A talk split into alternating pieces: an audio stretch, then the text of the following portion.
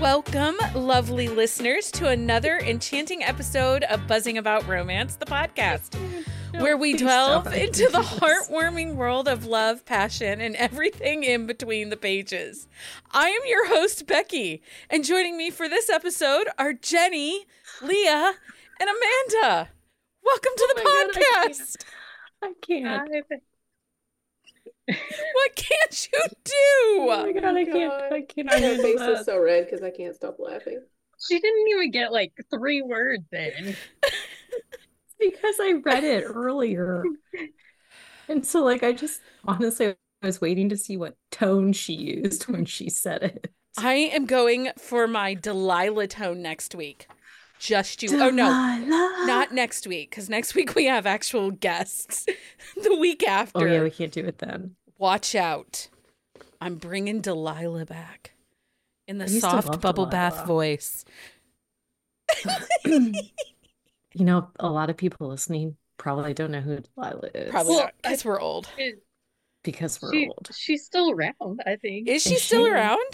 Really? Yeah, I mean, but who listens to the radio anymore? Exactly. I'm like, for people that listen to the radio.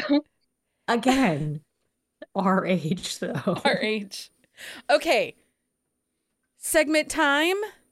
It is Gretchen's Corner, the romance term of the week. This is true. We should just call it Gretchen's Corner. Gretchen's Corner. This week's term of the week is Black Romance, which is really a good one to bring up because I do think that this is one that there can be a little bit of confusion on. I agree. So Black Romance, defined, typically refers to romance novels or stories that center around Black characters and explore their experience, relationship, and cultural backgrounds. It is a subgenre of romantic literature that focuses on characters of African descent. If one of the characters is biracial, it would be referred to as a multicultural romance or interracial romance, to encompass stories featuring characters from the different racial backgrounds. Because the focus is heavy on the experience of the characters, you should seek out stories written by someone who has that same experience. The key is for the story to be respectful, authentic, and well-crafted in its portrayal of the characters and their relationship, and even their cultural backgrounds.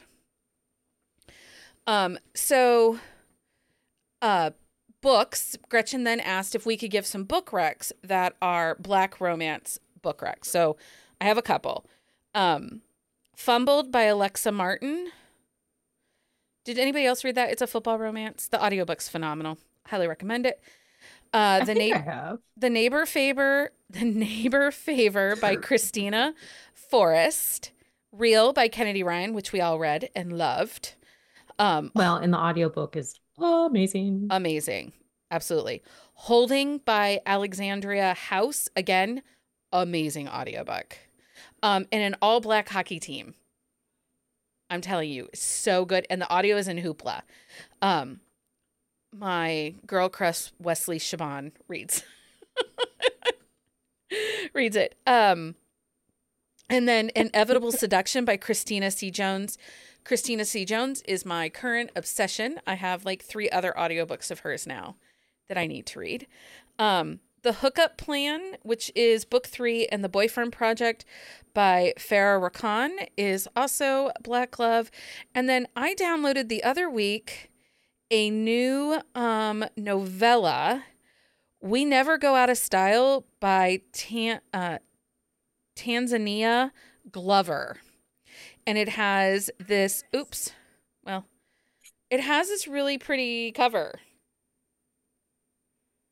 They don't have eyes. I saw that one. Well, sort of they have eyes. She's wearing a veil. Anyway. Wow. But do they have like side eye? Like they have slits. Their eyes are closed, right? Yeah. Yeah, they have slits. Wait, that's the one they're like kissing or something, isn't it? Yeah. Yeah. There's totally eyes there, but like the way that the image is done, like you can get away with like the line. Like they paid for eyes. The audiobook is really, really good. She's a Hollywood dresser. And he's like a Hollywood star, and they have a history. It was really good. Anyway, So now onto our episode. On to the episode. Okay. In the realm of romance novels, we often witness the captivating dance of hearts and discovery of soulmates. But what about the bond formed beyond blood ties? Today, we're unwrapping the layers of affection, camaraderie, and unconditional support that comes together to create beautiful mosaics known as found families. Whether it's a group of friends evolving into a tight-knit circle, a ragtag team facing life's challenges, or an unexpected alliance that blossoms into something profound, the idea of found family adds a special touch to our beloved romance narratives. So buckle up as we embark on a journey through the pages of novels where love extends far beyond romantic entanglements. Get ready for heartwarming tales, unforgettable characters, and the joy of discovery that sometimes family is not just something we're born into, but something we find along the way. Today's episode is all about the magic, guys, a found family in the world of romance novels. Stay tuned because love knows no bound, and neither does the family we choose. Scene. Just kidding. That's a good one. It's good. It was like somebody's putting their degree to work. Listen, I am here for you, Leah. You have inspired me to do these intros, these segments, bigger and better each week. You're welcome. I mean, are we? I don't know. That's why it was more of a question than a statement. I mean, everybody's just laughing. I mean, that's what we're here for, really. That is what we're here for. The laughter. The laughter. We're a rom-com, Amanda. In case the question comes up, we're a rom-com. Yes. We will not be having heavy thoughts here today. Although, okay, so let's... I mean, it's still early. It is. Well, hopefully nobody cries. Wow. There might be tears of laughter. Right. Yeah. Nobody crying. Okay, let's define found family, because this is a quandary for me. Why is it a quandary? Well, okay. So I asked this later in my category sections, but we'll go ahead and just start it right now. Found family is one of those, I feel like almost every book we read has some element or aspect of found family. Yes. I would agree. Yeah. So, because, you know, if you think about a girl gang's a found family. It is. But I guess what we need to know is what defines found family, because one of the questions that I asked was, do you think a DNA family series can have found family elements, or is that different? And what I'm thinking of is, if you look at Carrie Ann Ryan and the Montgomerys, or Carrie Ann Ryan and the Wilders, and the way she writes these long, complicated family series, as people get married and add a significant other, they're kind of brought into the family. That's not their bio. That's not their DNA family. I think it depends on how the introduction and the relationship of the significant others translates. I feel like you can have a DNA family and the significant others, like they have a good relationship, but you don't feel that chemistry between them that you do in other types of found families, like ones where like that connection and that dialogue between them adds like more of an element. Like the Wilders, like, yes, like the women have really good relationships, but I wouldn't consider that one found family, because the basis of like their story is the family relationship. Yeah. No, I don't disagree with you. It's just, it's one of those where I just think the concept of found family is actually really broad, because even if we look at like Catherine Cowell's series, like this Lost and Found or Tattered and Torn, those books all take place around a group of siblings. Right. And they bring in their significant others, and sometimes the significant others have connections to other members of the actual family. So is that just growing the family? Mm-hmm. Or is it found family? Because in the eyes of, say, the heroine, the one that was her parents or her dad was the head of the prepper cult. Like, mm-hmm. for her, this is a new family. It is, but the basic cushion, the basic DNA, basically, of that series is the familial bond between those siblings. Like, if it wasn't for that, that series wouldn't have happened. Yeah. So I feel like that's where, like, you get that DNA family with found family elements instead of, like, found family dynamic, because, like, the sibling relationships are a much bigger part of that than adding in that exterior person. So, Amanda, I'll pose this question to you. Do you think that the foundation of the found family needs to be friendship based in order for it to be true found family? I think it depends, like, because when we talk about, like, the family series, I think it's just, it's how you feel when you read them. Because I would say, like, take Marie Johnston, for example, like, her oil barons to me, like, the additional, you know, the girlfriends or, like, the significant others, like, I don't look at them as, like, a found family, like, because they don't have that tight bond, even though two of them are friends. But the mm-hmm. way she's setting up the new one with the, you know, is the oil knights. Yeah, the oil knights. Yeah, like, the three significant others so far are, like, they're much more tight knit. So mm-hmm. like, that kind of feels a little found family-ish to me. So I think you can have a DNA family with feelings of found family, but I wouldn't necessarily categorize it as a found family. So, like, if I'm shelving in my Goodreads, like, that's going to be a family series to me. So I guess I would say that it more needs to be, like, a group of friends, really, for me to put it on my found family shelf. So, Jenny, have you read Jay Salmon's her Educhaos series? I have not. You've not read that one. Okay. Cause I was going to use that as kind of an example of two of the characters in that series, are siblings, or, you know, brother and sister. And so does that change, you know, only two of them are family. So then would the whole of that series be found family, because they all have these interconnecting, but it's also a professional based relationship more than a tight. But it was professional by choice, though, wasn't it? It was.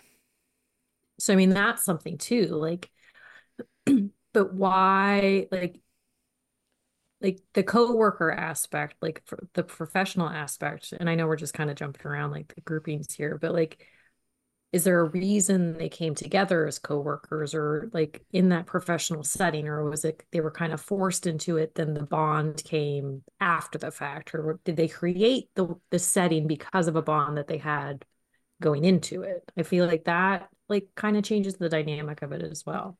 So, Jenny, what? Yeah, I think it. Oh, go ahead. Oh, no, I think it's the level of support, like, what kind of support you're getting from the people that are in your found family. If they're just, like, the person you can call and go to coffee with, or are they the person that, like, hey, I need to go to the hospital, can you take me or take my kid? Like, you know, or there's different levels. I need you to bury the body. Yeah, that's a good point. Yeah. So you can, like, I'm close with my sister-in-law, but she's probably not going to be the first person I call to, like, bury a body. It's me is who she's calling to bury the body. Well, we already got a plan. So. That's true. We know where there are pigs. It's all safe. It's good. Amanda's like, what am I doing here? I grew up on a farm. I know where the pigs are. See? Okay, so, Jenny, elements you expect to see then in a found family romance. If I hand you a book and say this is a perfect example of found family, what are you seeing? Also, Can a standalone romance be a found family if we're not getting a whole series of the characters? Right. I think it is harder to have a standalone that is found family. It can be done, but it's tricky because you got to build, like I said, that support. Like sometimes you can start with the group of like maybe 3 or 4 people, and then they kind of like accumulate people as they go along. So there's kind of like that already built in like level of support. But yeah, I think it has to be a series, and that you have to see like the relationships outside the like romantic relationship develop. Like you got to see them. They can't always be with their significant other interacting with the other people. Yeah.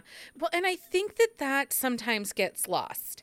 I think romantic love and what found family love is sometimes get lost.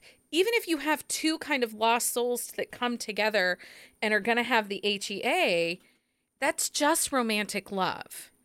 There has to be some kind of community, some kind of foundation, some kind of network of humans that are there to help them. And they have to work and function as a group. I honestly believe one of the best examples of found family is Menhaven. I knew it. That's why I didn't put it on my list. Well, I wondered if you were going to have it on your list, Amanda. If you didn't actually say it, I'm surprised it took this long to bring it up. But it is. It is a good. Jenny hasn't read it because she sucks. I have not. I mean, Jenny, it's disappointing. Whatever. Claims to be my best friend, but questions. Hey, I'm getting out of the Jeep though, so. That's right. You get to get out of the Jeep while I go over the edge. Or maybe she's poisoning my dinner in June. We don't know. Anything is possible. But yes, I agree. So Menhaven is the epitome of example of a found family. There is no connection tying these men together truly. I mean, there's how many books? They want to be with each other. Yeah. I mean, they have history, but yeah, I mean, Axel and Jace, they were best friends growing up, and their moms were best friends. Yeah, so that's the original. But that's like the basis of it. Yeah, yeah, and the moms raised their boys together, but. There was nothing tying them to each other, but then they built this whole world and community and home, you know, and then it went to business. Yeah. So, I mean, it takes place over 7 books, but by the end of book 1, you 100% know that these people are ride or die for the rest of their lives. Oh, yeah. Well, and that's the thing, like you have to have that ride or die element. And like sometimes like when it's just the DNA family with those added significant others, you don't always feel that ride or die. Sometimes you do. And I love that. But sometimes like you don't have that, like I'll bury the body for you. So interesting question posed. Best friends are found family. I don't think always they are. Not always. Particularly, no. So I look at one of those family series that's kind of in question of, is it found family? Is it not found family? Is Lexi Ryan's Boys of Jackson Harbor. Mm-hmm. Because the boys and the sister are all the Jackson siblings. Mm-hmm. But many of the heroes, well, the heroines are best friends with the heroes, and the heroine, the one sister, her hero is their best friend. But that's really just a family series.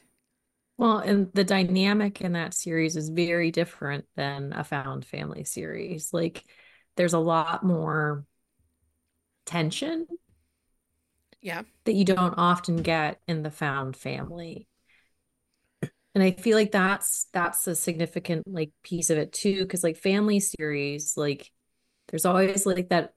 Not always, but sometimes there's that underlying tension of the siblings that you don't necessarily get in the found family, and the significant others often like get stuck in that tension unintentionally, because that's what happens with like a spouse. And so that's where some of that dynamic changes with it. Do you think family series, Amanda, have more tension and angst than a found family series? Yes. I think that, well, the ones that I read typically do. I think you get a little less of that tension in a found family because these are the people that you're choosing, you know, and you can't really choose your family. So, mm-hmm. And then also you grow up with that dynamic of growing up with each other, which, you know, there's always kind of, there's less history too. There's less bad blood. Yeah, I agree. So here are some subgenres that I came up with that I think we tend to see found family in most common. Mm-hmm. So first up, I think one of the easiest to identify found family in are sports romance, because you have that team dynamic. But I don't always think so, because as I was looking at, you know, found family type dynamics, and I was looking at Sawyer Bennett's Pittsburgh Titans series, not all of those have found family vibes. Because especially with this new book, they're kind of... I think with Titans, though, like the start of the series was completely different. And so it's like you're rebuilding that. Like, so say it had, like, she had the crash happen and the series started 5 years after the crash, like after the team had already rebuilt. I feel like you would have a different dynamic than you do during the rebuild itself, because everybody's still reeling from it. Like, they're still in the present.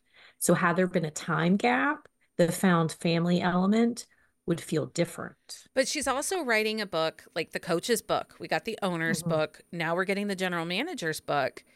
Right. It's almost like two camps.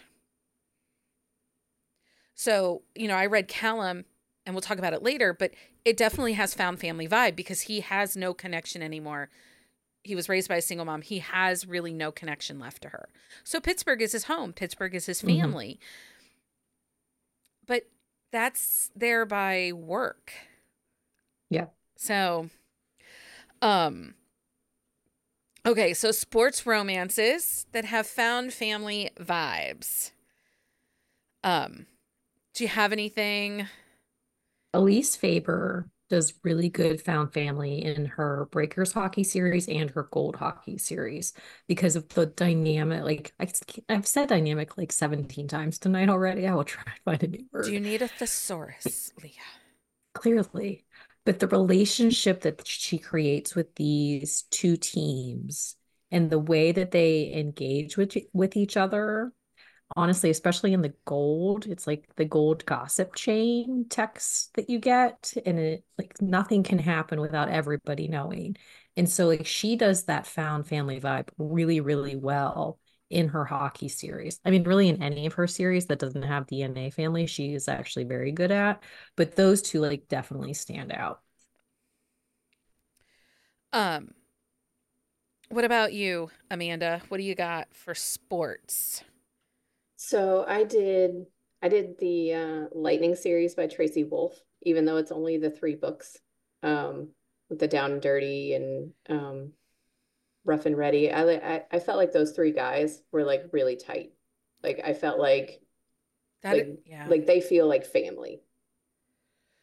Well, and it's interesting too in that one, because we talk about how the Titans doesn't, even though there's, like, a shared trauma. Mm-hmm. San Diego definitely, that Tracy Wolf series definitely has that really dynamic, like, team. Look, I'm using the word dynamic now. I'm sorry. It has that strong sense of team. Yeah, it does. And the 3 guys, and I'm just blanking on their names right now, Tanner and I forget the guy in the first one. But yeah, you just feel like they're really good friends because big things happen especially in the first book, and the other 2 guys that are in the, you know, that are on the team, like, they're there. They just show for each other. Yeah. Yeah. Jenny, so, what sports romances do you have that you found family in, and what is it that brings them together as found family? So Cambria Herbert, her hashtag series would probably be my like number one found family, but a lot of her sports and non-sports have found family like is really big with her. And I think it's more of like there's this outside element that like the significant other can't always be there to support the other main character. So you see their best friend step in and that relationship develop more. I went with Gina Aziz's Boston Hawks series. The first two books, or three books technically, are some blood relations in them. But by the time we get to Torrin's book, which I think is book 4, it really defines found family. And and that's the interesting thing too. I don't think you can use a book 1 to define it as a found family series. I think it's really hard. Well, are you talking about just in sports? Because we were just talking about the Minnehaven, like book 1, you can tell it's a family. Yeah, I'm talking just in sports. Just in sports. Okay. I'm sorry. Yeah, okay. Just in sports. I'm just talking.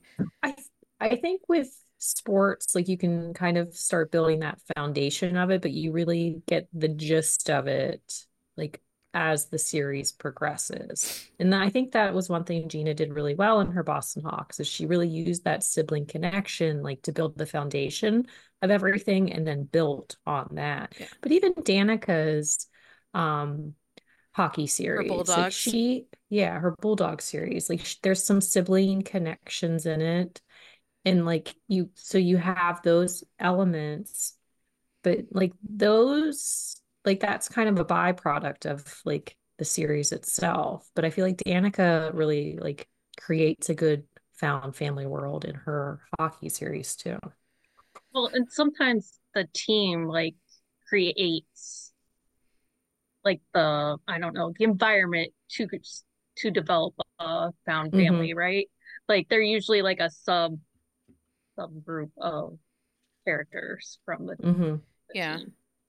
No, I agree. And it's you really do many times in these found family series, there is one or two siblings, because we have to have a siblings best friend romance. Like it's true. It just happens. But again, I think that that's part of the reason that I didn't pick mafia romance to give found family recs, because inevitably those are all blood ties. Well, but if they're not blood ties, like there's blood ties, like, you know what I mean? Okay, so romantic suspense. It isn't all romantic suspense. All romantic suspense does not have found family vibes because, like we said, we talked about Tattered and Torn series from Catherine Cowell. That's blood and DNA family, right? Mm-hmm. Yeah. So we're looking specifically when this is team or security force, which is kind of also the same as like coworkers. Yeah. Yeah. In like men in arms. Mm-hmm.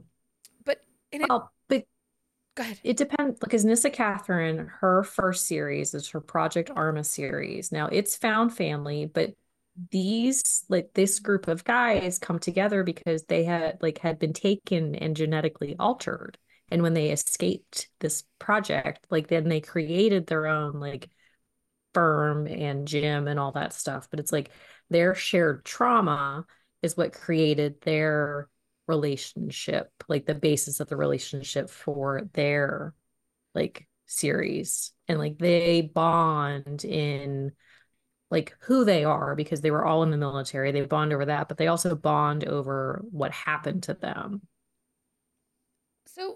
So is that something we have to see, Amanda, then, is like a shared trauma or a shared bond in order for it to be found family? No, I don't think so. And I mean, no one's going to be surprised, but Riley Edwards is obviously my romantic suspense one. So she starts hers, the 707. And they were just in the military together. And when they got mm-hmm. out, they formed a security force. They didn't have any trauma. They just decided to settle down. in a small town, and well, not really small town, but outside of the base in Georgia. And then, so that one, even it starts out like found family with these four guys, and then it spins off into all of their children, which kind of creates a family series. And then that spins off from their significant others into another found family series. So she's going all over the place. I mean, yeah, it's like, I mean, you go from one to the other. So, but yeah, I don't think it has to be a trauma. These guys just kind of got out of the service and decided they were going to go into business together. There was no trauma. Yeah. Jenny, do you have a romantic suspense found family wreck? Cypher Security by April White and the Smarty Pants romance. I'm still trying to get Becky to read it. I haven't read it yet. I haven't. And that's when you see like the found family develop from the like first book on, like they're not, I mean, some of the characters work together, but they're not hanging out together until. I would say for me under romantic suspense, I had two, but it kind of, the first half of the series starts as family. But then as the series continues on, you find out it's this whole big security force, this whole big security company. And I'm talking about the KGI series by Maya Banks. We still don't get the one book that we need.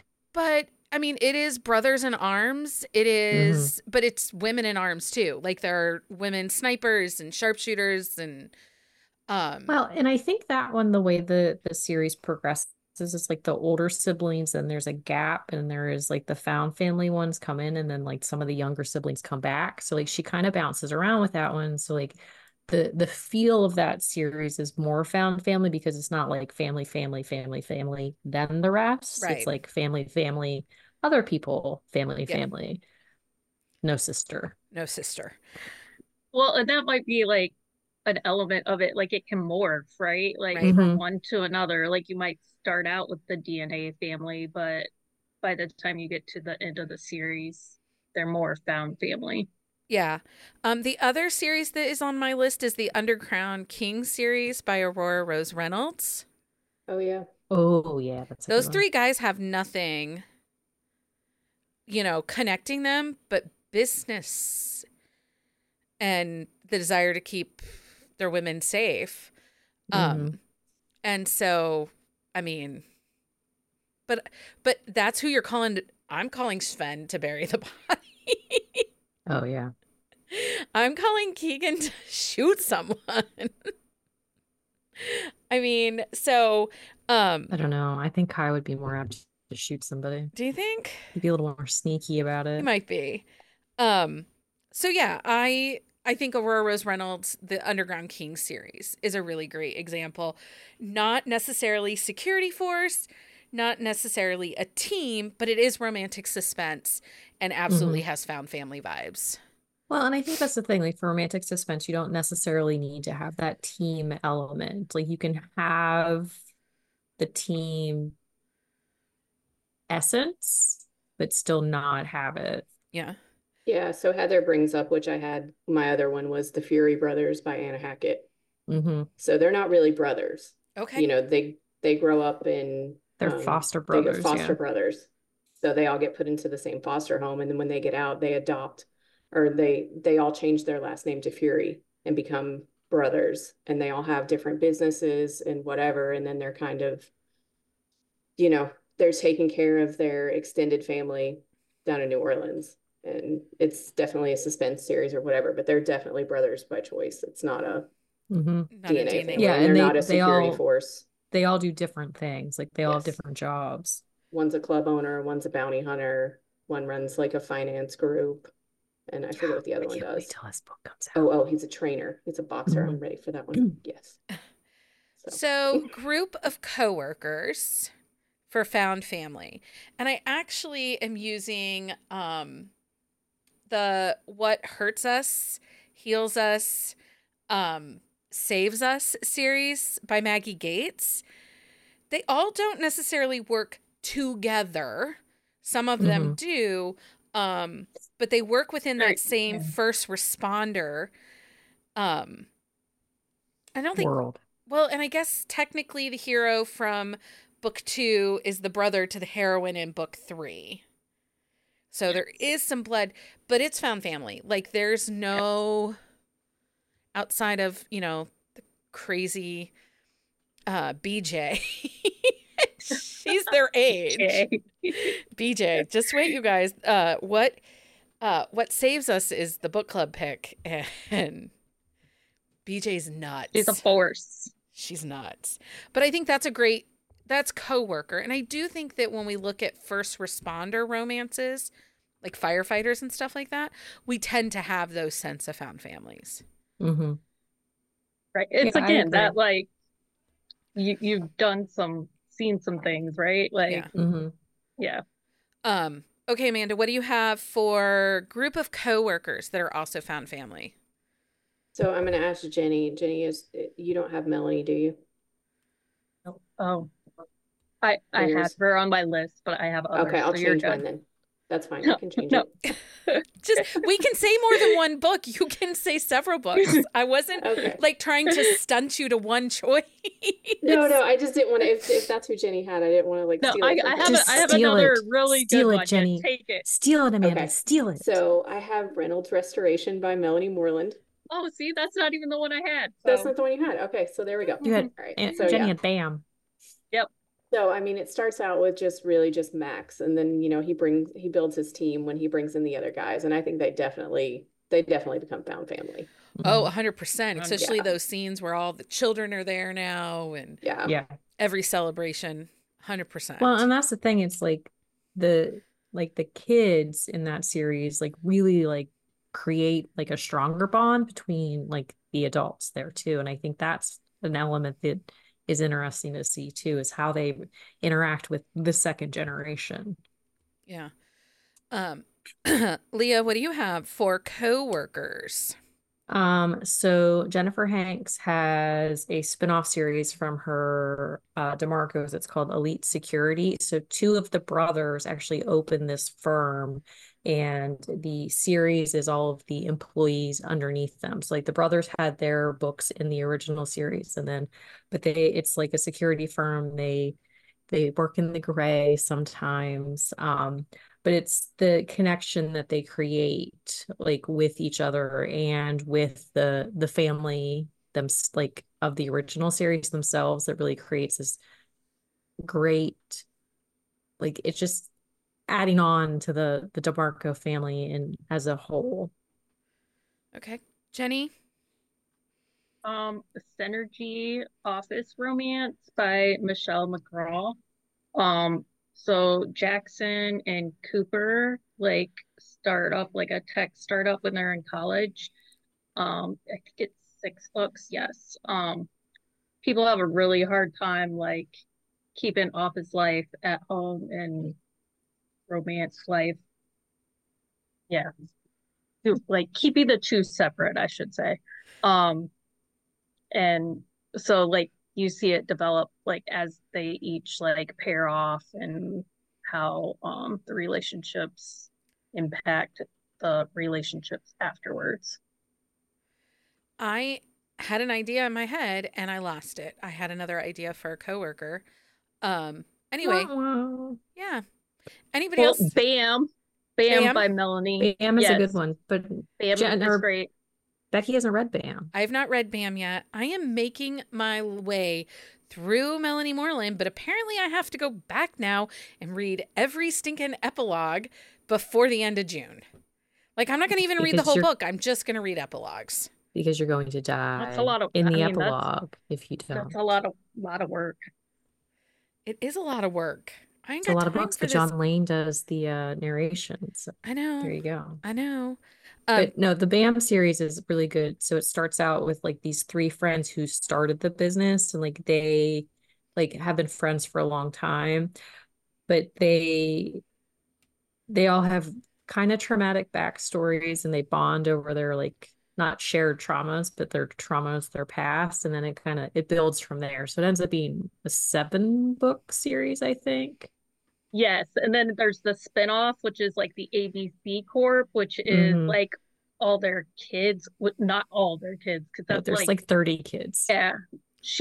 That was the series that she's like, I just had to. I had to stop. There's too many. So, but it's really good because like you get that core like three, but then they like as like they get significant others and like the building or the business grows, like their found family expands as well. Okay. The one I was thinking of was Nora Roberts, The Wedding, the bridal series. Dang it, Becky, I had that for another one. Oh, well, you can use it for another one. I'm just kidding.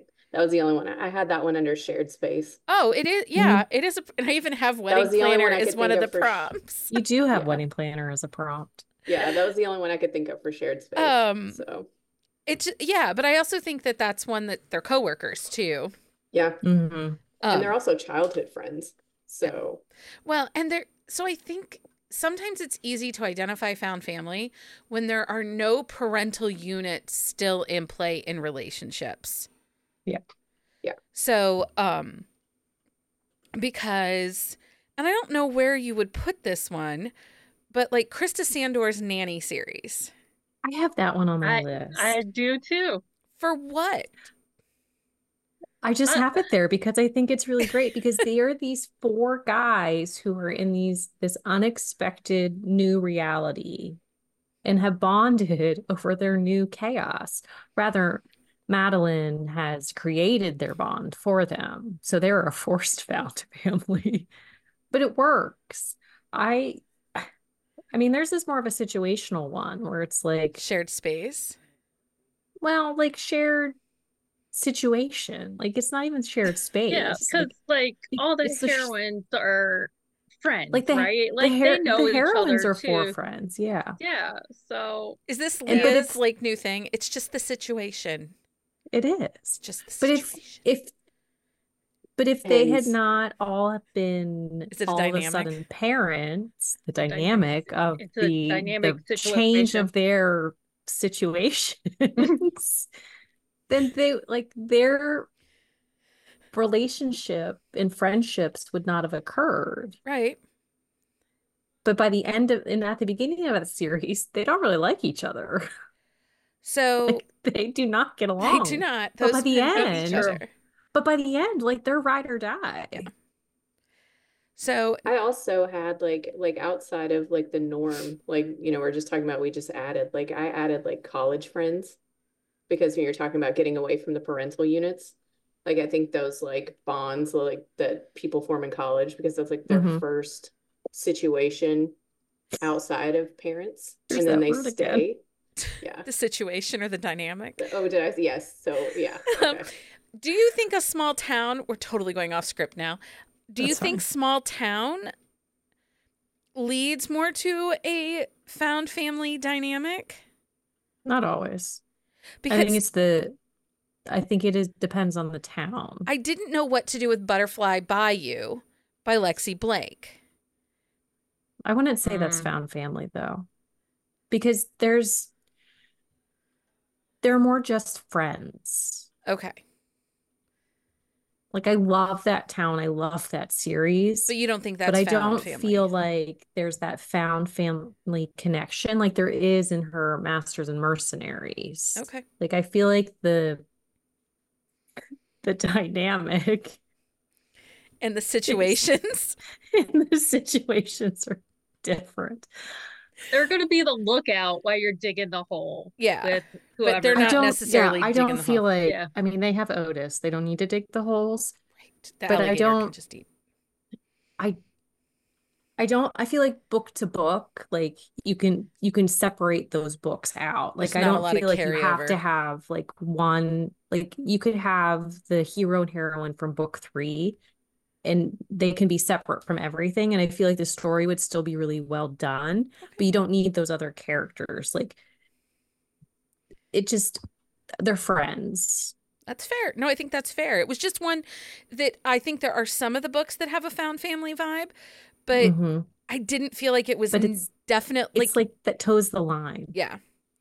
Okay, so my next suggestion in an area in which we see found family are rock stars. Now, I have to bring up a quandary for myself here before I get to the Rex. So one of my favorite rock star worlds is Lauren Rose Morgan's, but because that encompasses the Reed Rivers and the, oh, crud, just the Smitten, and there's several Swoon. Others. Swoon. And then Rockstar, the one that's called Rockstar. Well, he's a Morgan brother. Oh, yeah. But, okay. So, but yes, there is that core of the Morgan family, but the rest of the members. You could one off those and it would be fine. Yeah. So I feel like those are found family because they just keep adopting. Like once you're, like if you look at Reed Rivers, he's an ass in the Rockstar book. But you get his trilogy. He's still an ass in his trilogy. But by the end of his book and by the start of Smitten, you see that you could call him to pay someone to hide the body. Mm-hmm. Well, he's a billionaire. He's not getting his hands dirty. He doesn't need to get his $1,000 loafers dirty. Yeah. I think he might want to, though. I mean, he would. I mean, he's kind of an ass. Yeah. He probably would. I don't know. I felt like that was a series that is rock stars, and there are I had that on my list too. Absolute found family pieces. Vibes. Because you can take Smitten and Swoon totally separate and do those as found family by themselves without even connecting them to the rest of the... Well, if you just take the 22 GOAT books, which are Rockstar, Swoon, Smitten, those three feel very separate all on their own. Well, but I don't think that you necessarily need to have like a huge grouping of books to have that found family vibe, because this one you might argue with, but... Allie Martinez from the Embers. Yes, they have a shared trauma, but they create their own family unit before their relationship starts. True. Like, and it's a one and done. Like, there is nobody else around them. They don't have support. They don't have anything. Like, they have each other, like, and their kids. And then there's no books, like, that surround it either. Like, it is a one-off book, but they've created this completely new element in their world. Well, and I kind of felt that way about Mixtape by Brittany Cherry. Oh, that's a good one. Yeah, that's a good one. Yeah, I agree. I didn't even think of that one. It's found family. I mean, her parents are trash.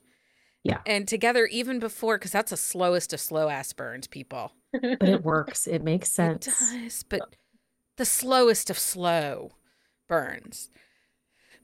But if it hadn't been the slowest of slow burns, then other things would have happened and we would be angry at it. Probably. But that definitely, there becomes a community, a care. Mm-hmm. You know, those are the people. Between the two of them, yeah. Yeah. Well, and kind of the people that come out of the two of them too, you know, like the connections. Right. Okay, Amanda, rock stars. Other than I already stole the Morgans from you, so. Oh, no, that's fine.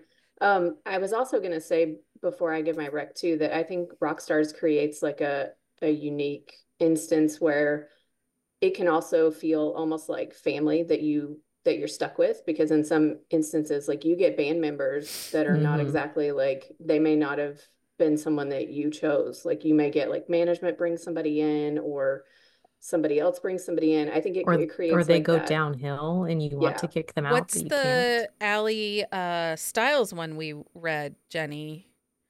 That which happens. One did we read? We read the first. West. I can see the cover. West or something. Northwest. Or Rising West. Rising West. Yes. Yeah. It's Rising West. So I think it just creates like a whole new like set of circumstances when you get with rock stars. But mine was Industrial November. Oh. By Ophelia. Oh, that's a good one. Ophelia Martinez, because I don't know that those guys like always like each other, and you know, they do not. There's a lot of toxicity. They're in this band together, and they're forced to be together because they're making music, but the women have to come together even in book 3, even though she's like hazardous waste, toxic train wreck. Yeah, well, it's okay by the end. And that's like found family in the sense that like for the family's benefit, like if you're looking at it as a band, like, dude, you gotta stay sober. Like I need you, like we need you. So like we're invested. Growth. Yes. Yeah. Like, I mean, we're not always happy with our real family, right? Yeah. So that's why I was saying like the rock star element makes it almost like your DNA family. Yeah. Zayo Axelrod's The Lilies. It's absolutely found family. But there's also shared trauma and shared expectations that come into play so far. We only have two of that series. So I'm still waiting for the next one. I know. I just got one. Forever in a year. I know. Amy, A.L. Jackson, her Falling Stars series. But Amy does found family fairly well. She does DNA family, but like there's always found family elements in her series too. But like that series is definitely a really well done found family with like the rock star element to it as well. Julie Chris has a series called The Road Kings, and it's a really interesting take on rock stars.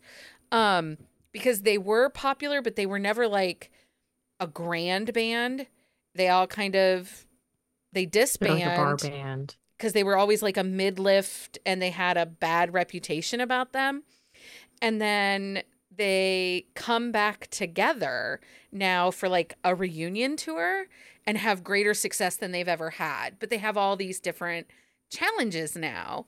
And that's a really good example of found family that you don't always found family. I think can take time away from each other and come back together. Mm-hmm.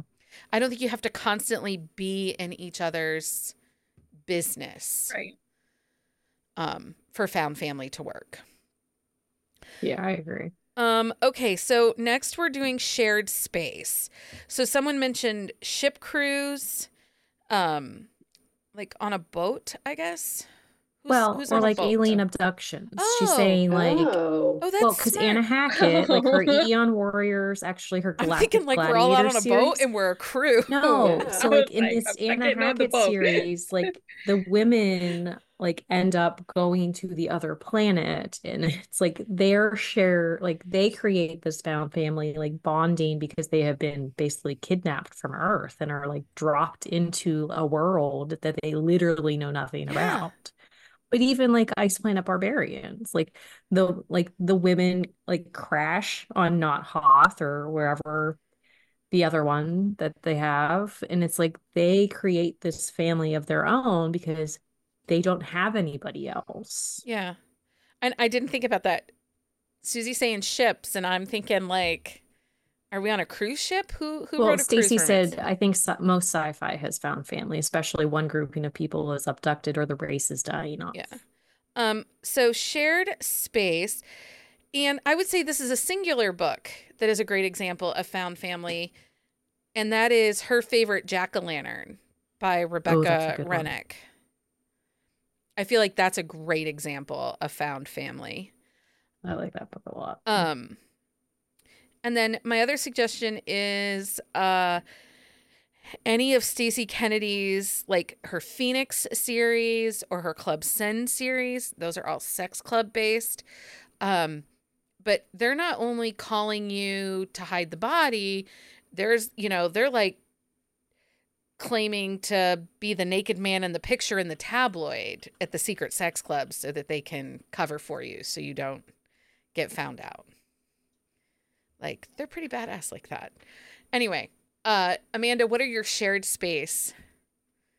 The only one I had was the Bride Quartet by Nora Roberts. So that's the only. So here's another one, because I made you read one of the books in the series and the next book comes out at the end of the week. The Carolina Classics by Karen Gray. Because they're all on TV sets. It's TV sets. That's true. I didn't even think about that. But yeah, that's a really good one. Because they're all like childhood friends that have kind of messed up family. And now they're getting like Hollywood people into their. Yeah. And they're all tied to this movie set. Yeah, that's a really good one. I didn't even think about that. Okay. I'll let you have that one too. Thanks. You let me have that one. Yeah. That was all I had. Leah, what do you have for shared space, sex club, wedding planners? Well, I feel like an MC romance is often found family, and they have their shared spaces like their clubhouse. So I have Jeannie St. James.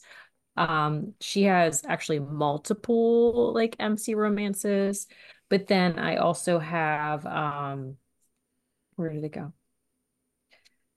I don't know. Elaine Hart, her Savage King's MC. Because, like, they sometimes there are blood relatives in the MCs, but, like, they're, like, the bond itself is over the MC. It's, like, itself, like, yeah, the motorcycle club, so. Jenny, what do you have for shared space, found family? I got, it's a single book, Next of Kin by Hannah Bowen Young. That's on my list, too, yeah.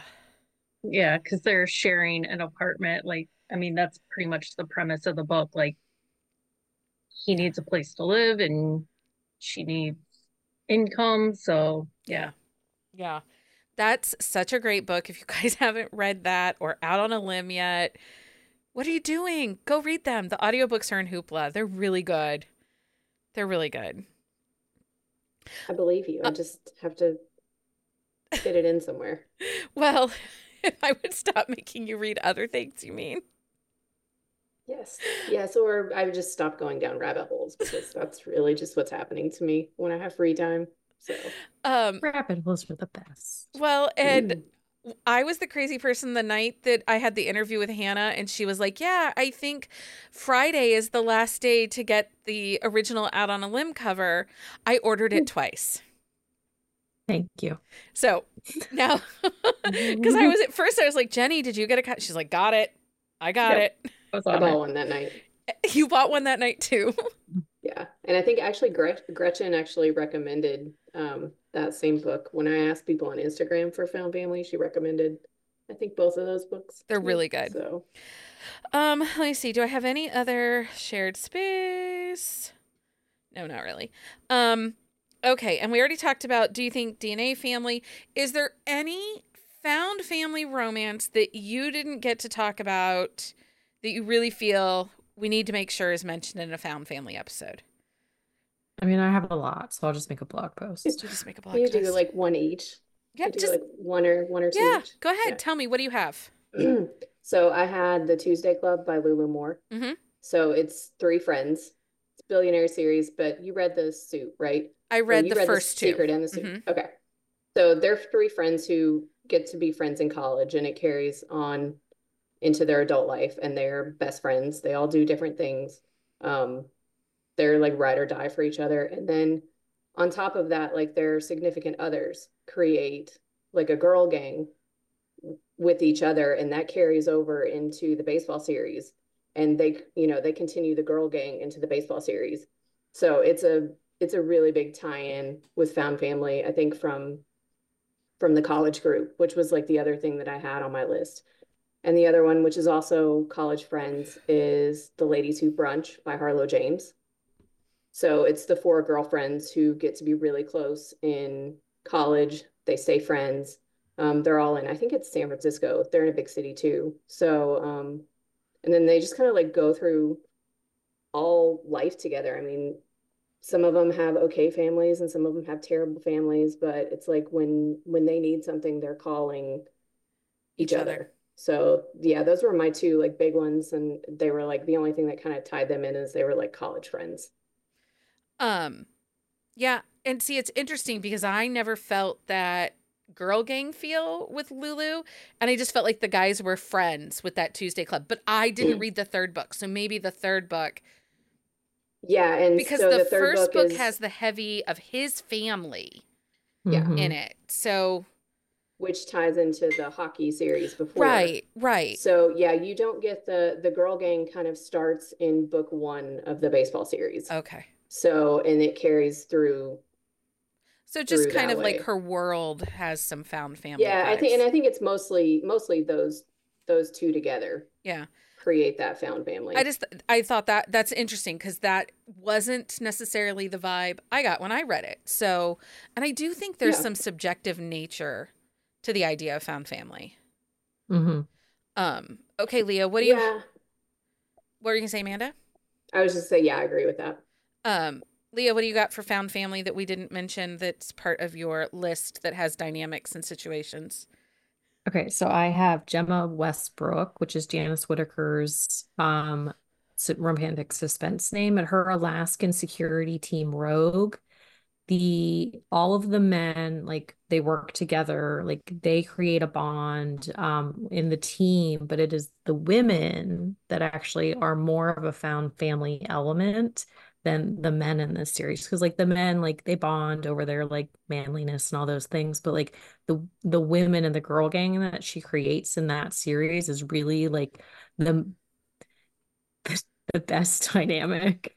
So I've read two of those. Does it take time then to come with that dynamic for the women? Yeah, it does. I'd say by like book 4 is where it really like starts to build, because you have to wait till there's more females there. So like she just wrote the last book in that series. Like she's spinning off into one of the other teams.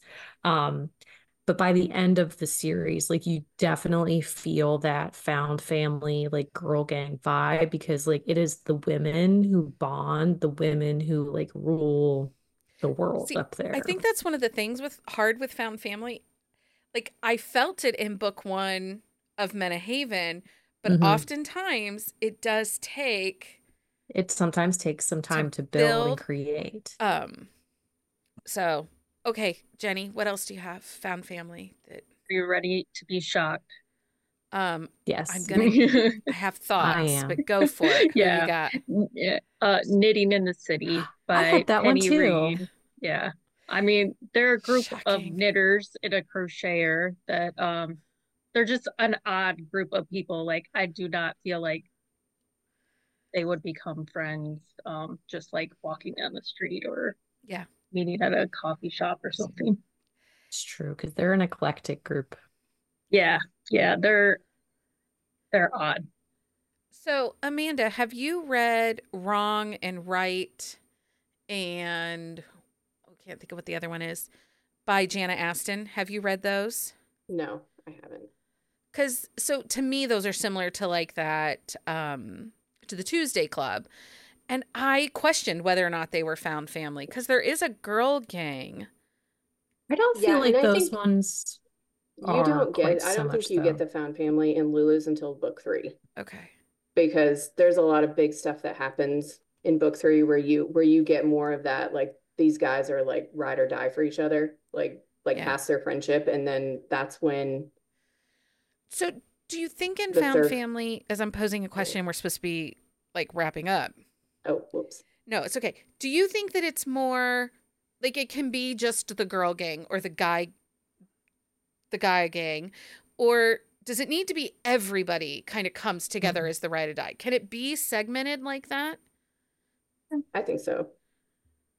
I think it needs to be one significant group, like the men or the women. I don't feel like it can be a mishmash of like all of them. Like that found family, I feel like it has to be one full set of heroines or one full set of heroes, where it's like there can be some overlap, but the core of the group needs to be one side of the relationship. Because like with like sports teams, it's going to be the athletes, right? Typically, yeah. But like in The Vengeance, though, like with Sawyer, you have like the athlete side, but you have the girl side as well. And it's like they're just two separate entities. Yeah. That overlap when they need to. Yeah, and I think even Jocelyn's in her Dark Knights, like the three heroines they form their own little tight-knit group. Yeah. Outside of the team too. Yeah. I don't know. I think it maybe just depends on how you feel when you read it. Probably. You know? Yeah. Mm-hmm. And I'm not trying to say anyone's book is not found family. Everybody's book can be whatever you want it to be. It's like a micro trope. Like it can, I think it just depends like when you're reading. Yeah. Mm-hmm. And like you said, I think a lot of books can be found family to somebody. Yeah. I just wonder, like, I don't know, how many books does it take to be found family? I think it just depends on the series and the author and the way that like the characters are portrayed. Would you say In a Jam is found family? It's a single standalone. But it's a fake relationship that like I mean, there's a DNA element to it, but... Mm-hmm. But, like, if it wasn't for that fake relationship, like, they wouldn't have had the connection that they did. So I feel like... But they become a gang. I mean, and I feel like... True. But, and their love is more than romantic love. And she has her friends, her girlfriends. I feel like that one's in the gray. I'm asking because, you know, we need to talk about all the things. I can see why some people, I think that some people would say yes, like categorically yes. And I wonder if we had more books in that, if that was like a series, if we had more books, if we would think that it was found family. Yes, I think so. I agree. I feel like it's the start of a really like dynamic. There is potential for a found family. Okay. There is potential. Okay. Yeah. So those are our book recs. You can find them on our on the shelf show notes at buzzingaboutromance.com. New segment. Can you guess the book? Each week, we will share a quote from a recent or popular Buzzing About Romance read. You have the chance to email us your guess at quote@buzzingaboutromance.com, and we will announce the correct guess on next week's show. Last week's quote, if you could be a fairy princess or a hot dog, which one would you pick? And we did give the hint that we had mentioned the author in the episode last week. Gretchen got the author correct. She sent me an email and says, is it Krista Sandor? And it is a Krista Sandor book. Because who else is going to be talking about princesses and hot dogs? Our delightful Krista, who's dancing on TikTok now. Hot dog princess. She needs to put a hot dog costume on and a tiara for a TikTok. I'll text her and let her know. You should. So the title of the book that quote was from is The Nanny and the Nerd, which is book one in the Nanny Match series. Yeah. Gretchen, I spent way too much time searching Krista's books. I would have even taken the, is it Sebastian Love Guarantee? Yes. The Sebastian Guarantee, which is... Phoebe's book. I would have taken that one too. Because she is the hot dog princess. She is. Okay, so this week's quote. The end of you and Becca was the minute you slipped a ring on another woman's finger. I don't tell him that I never slipped anything on anyone. I don't tell them anything because the only person who is going to get my truth is Becca. Here is a hint. I think this is too easy about it. Yeah. I think it gives it away. You don't think I need to give a hint? I don't think you need a hint this week. Okay. Because if you say this hint, you're going to have like 17 people. Yeah. Okay. There's your hint. That the hint. I just want to say, guys, I was going to be the nice person and give a hint, and these people said no. I think they can figure it out just by the ranting about the hint. I mean. Like, even the little hint that I gave underneath, I shouldn't say that first part? No. Okay. Okay, guys. I was going to give a hint. So if you know what book this quote is from, the end of you and Becca was the minute you slipped a ring on another woman's finger.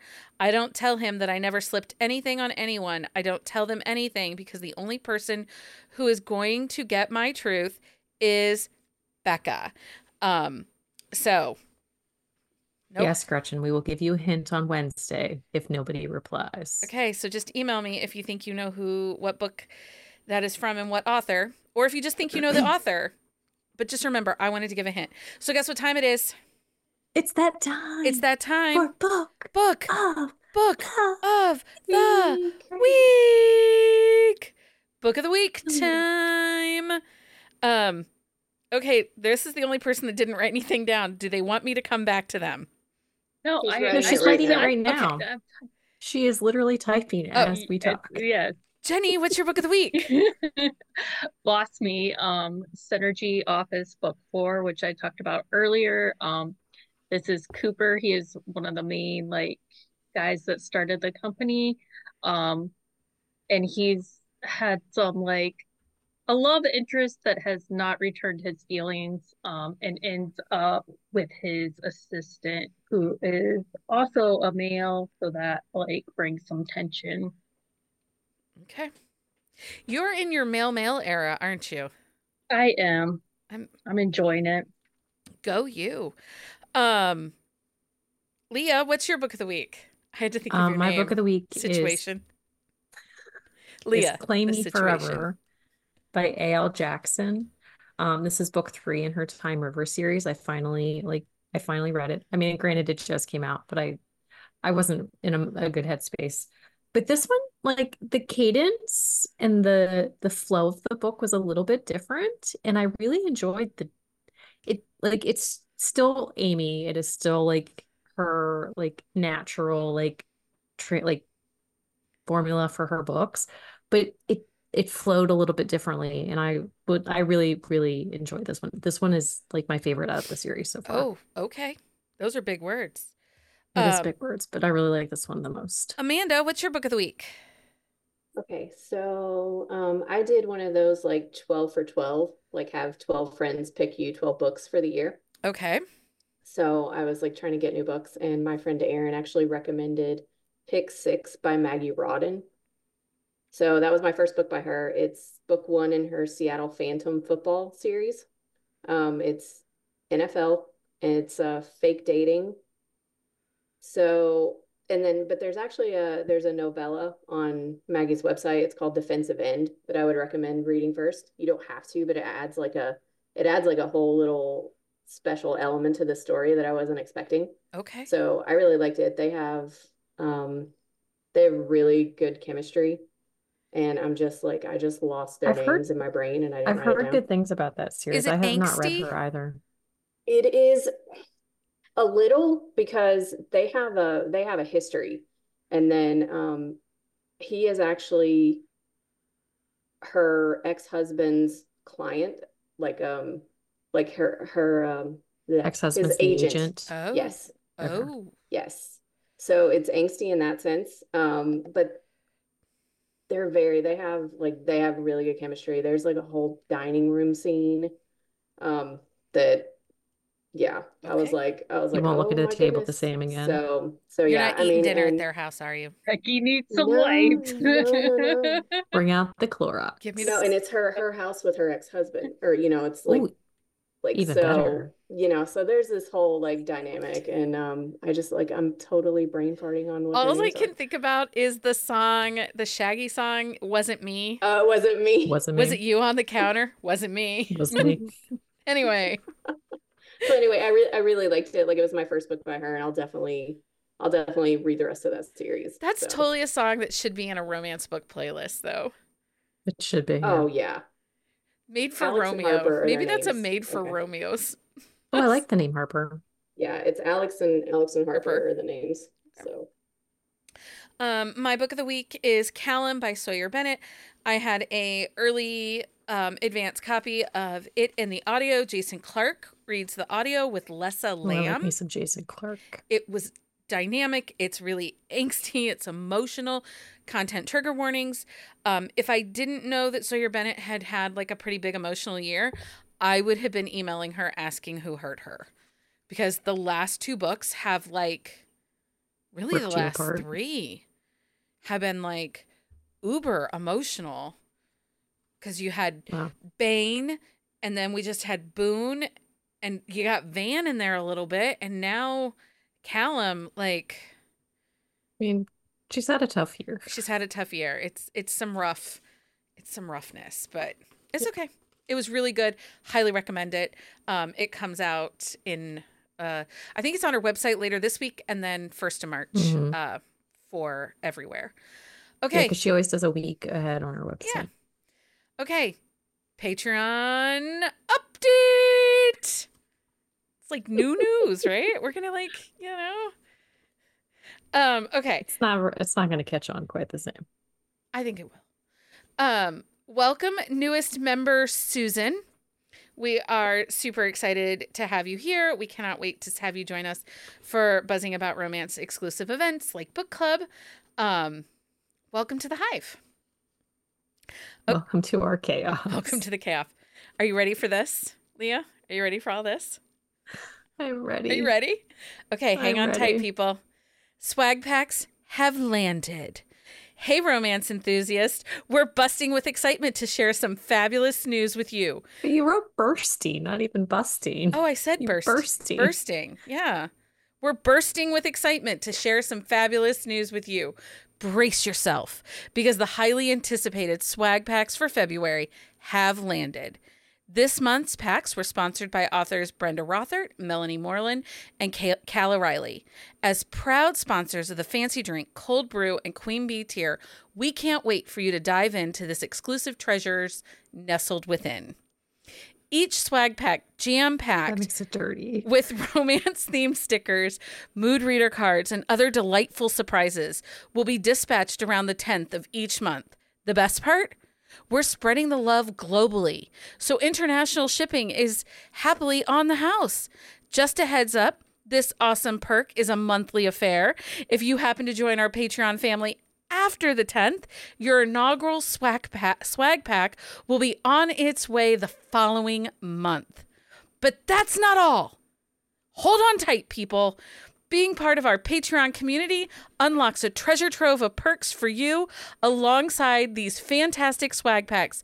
You also gain access to exclusive episodes and the chance to dive into the captivating world of Buzzing Book Club.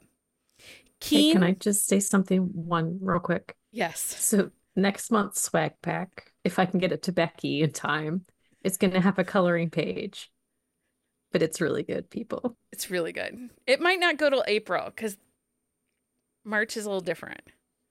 Well, and also, I haven't finished them. I was going to say. I have to print them and mail them. It has to print them and ship them. Yeah. Okay. So, but it's common, people, and it's a good one. Okay.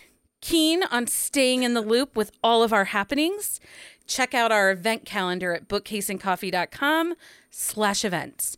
We got a lineup of exciting gatherings, including happy hours, IG lives, and book clubs, eagerly awaiting for you to join the festivities. Get ready to be swept away by the romance and enjoy the perks of being cherished members of our Patreon community. Cheers to the love of romance and all things delightful. Wait, I wrote a fancy outro for you, Leah. But wait, there's more. There's more. We're not done. But wait, there's more. And with that heartwarming exploration of found family, we reach the end of another delightful episode of Buzzing About Romance. Thank you, listeners, for joining us on our journey through the tender moments, unbreakable bonds, and the enduring power of love that extends beyond romance. If you enjoyed today's episode, don't forget to subscribe, rate, and leave a glowing review. Your support means the world to us. As we bid adieu, remember that it is the vast tapestry of our lives, our found family plays a symphony of love that resonates in our hearts. Stop laughing. She can't finish it. Until next time, keep your heart open. Your page is turning.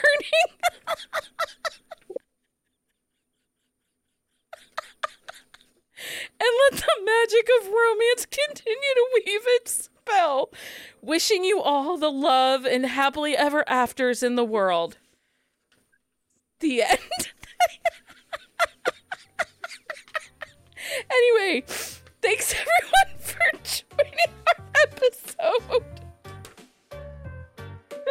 And until next time, happy reading, everybody. Find us on Instagram at Buzzing About Romance or on Twitter at Buzzing Romance. If you like the podcast, please leave a review.